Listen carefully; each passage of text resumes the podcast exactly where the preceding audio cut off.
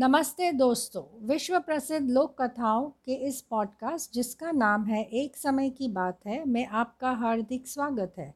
मैं हूँ आपकी होस्ट नमिता खुराना। तो चलिए शुरू करते हैं विश्व प्रसिद्ध लोक कथाओं की एक मशहूर कहानी, जिसका नाम है मूर्खों की दुनिया। एक गाँव में करेलची नाम का एक किसान रहता था। उसकी आमदनी इतनी अच्छी थी कि अपनी पत्नी और बेटी का पेट आसानी से पाल सके। करैलची ने अपनी बेटी किरौली को बहुत लाड प्यार से पाला था। किराली अपने पिता का बहुत प्यार करती थी। करैलची की पत्नी प्रतिदिन दोपहर को खाना तैयार करती और किरौली भोजन लेकर अपने पिता के पास खेतों पर जाती। पिता को अपने हाथों से भोजन खिलाकर ही वह घर वापस आती। एक दिन किरैली भोजन लेकर चली तो बहुत तेज़ धूप थी। रास्ते में वह एक पेड़ के नीचे बैठकर सुस्ताने लगी। तभी उसने देखा कि पेड़ के एक ऊपर एक बंदर बैठा है। बंदर ने अपने बच्चे को सीने से लगा रखा था। किराली सोचने लगी कि एक दिन उसका भी प्यारा सा बच्चा होगा। वह अपने बच्चे का नाम लल गालनो रखेगी। वह अपने लल गालनो को खूब प्यार करेगी।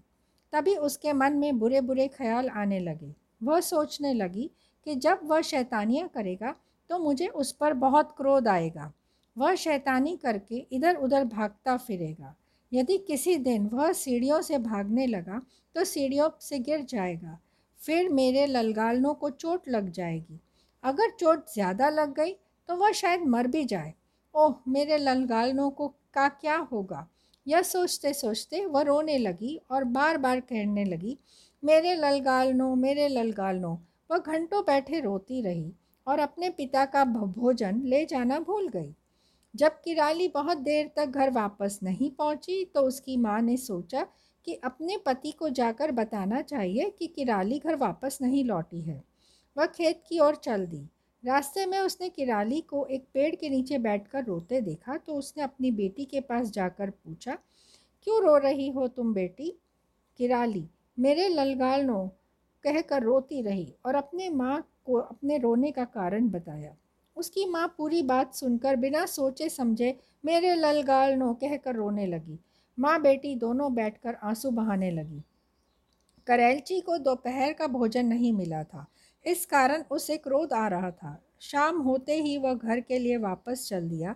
रास्ते में अपनी पत्नी व बेटी को रोता देखकर उसने सोचा कि ज़रूर कोई अनहोनी दुर्घटना घटित हो गई है, जिसके कारण दोनों रो रही हैं। उसने धड़कते दिल से दोनों से रोने का कारण पूछा। कारण सुनकर वह क्रोध से पागल हो उठा। उसे समझ में नहीं आ रहा था कि वह अपनी और पेट, बेट, अपनी पत्नी और बेटी की मूर्खता पर हंसे या रोए। वह चीख कर बोला, इस दुनिया में तुम लोगों से बड़ा मूर्ख और पागल कोई नहीं है। मैं जा रहा हूँ और तभी घर लौटूँगा जब तुमसे भी बड़ा मूर्ख मुझे मिल जाए। करैलची की पत्नी और बेटी किराली उसके पीछे पीछे खुशामद करने दौड़ी, परंतु करैलची तब तक दूर निकल चुका था। चलते चलते करैलची पास के एक गाँव में पहुँचा। उसने देखा कि एक जगह भीड़ लगी थी। उसने भीतर घुसकर कारण जानने का प्रयास किया तो पता चला कि लोग एक तालाब के चारों ओर जमा थे। पानी में चाँद दिखाई दे रहा था। अनेक व्यक्ति इस बात को का दावा कर रहे थे कि वे चाँद को पकड़ कर दिखाएँगे। हर व्यक्ति चाँद पकड़ने की फ़ीस देकर आगे आता, फिर पानी में चाँद पकड़ने की कोशिश करता। बाकी लोग दर्शक बनकर तालियाँ बजा रहे थे और चाँद पकड़ने की बाजी को, का मज़ा ले रहे थे। करैलची लोगों की मूर्खता को देखकर आगे बढ़ गया। वह उस, वहाँ उसने देखा कि एक बूढ़ी औरत का एक टिन का डब्बा में हाथ, उसके हाथ में फंस गया है। कई लोग उसका हाथ खींच कर निकालने का प्रयास कर रहे हैं। बुढ़िया दर्द के मारे चीख रही थी, परंतु हाथ बाहर नहीं निकल रहा था। करैलची ने पूछा कि, माजरा क्या है?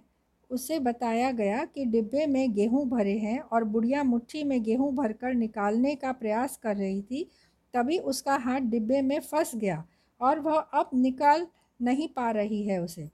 इतने में एक व्यक्ति बोला, मुझे हाथ बाहर निकालने का एक आसान तरकीब समझ में आ गया है। इससे बूढ़ी माँ का थोड़ा दर्द तो होगा, परंतु कम से कम हाथ तो बाहर आ जाएगा। सबने पूछा, ऐसी कौन सी तरकीब है भाई? हम बूढ़ी माँ का हाथ काट देंगे, वरना उसे डिब्बे में हाथ फंसाए हुए ही पूरे जीवन बिताना पड़ेगा। मैं सोचता हूँ, हाथ काटना आसान है, डिब्बे में हाथ डालकर ज़िंदगी बिताना कठिन। इतने में दूसरा व्यक्ति बोला, तुम तो कमाल करते हो भाई। इससे बेहतर तरकीब यह है कि डिब्बे को नीचे से काट दिया जाए। करैलची ने लोगों की बात सुनकर माथा पीट लिया। वह बोला, दादी माँ, अपनी मुट्ठी को खोलो और गेहूँ डिब्बे में छोड़ दो। करैलची का इतना कहना था कि बुढ़िया ने मुट्ठी से गेहूँ छोड़ दिया और उसका हाथ बाहर निकल गया। लोग करैलची को धन्यवाद व इनाम देने लगे।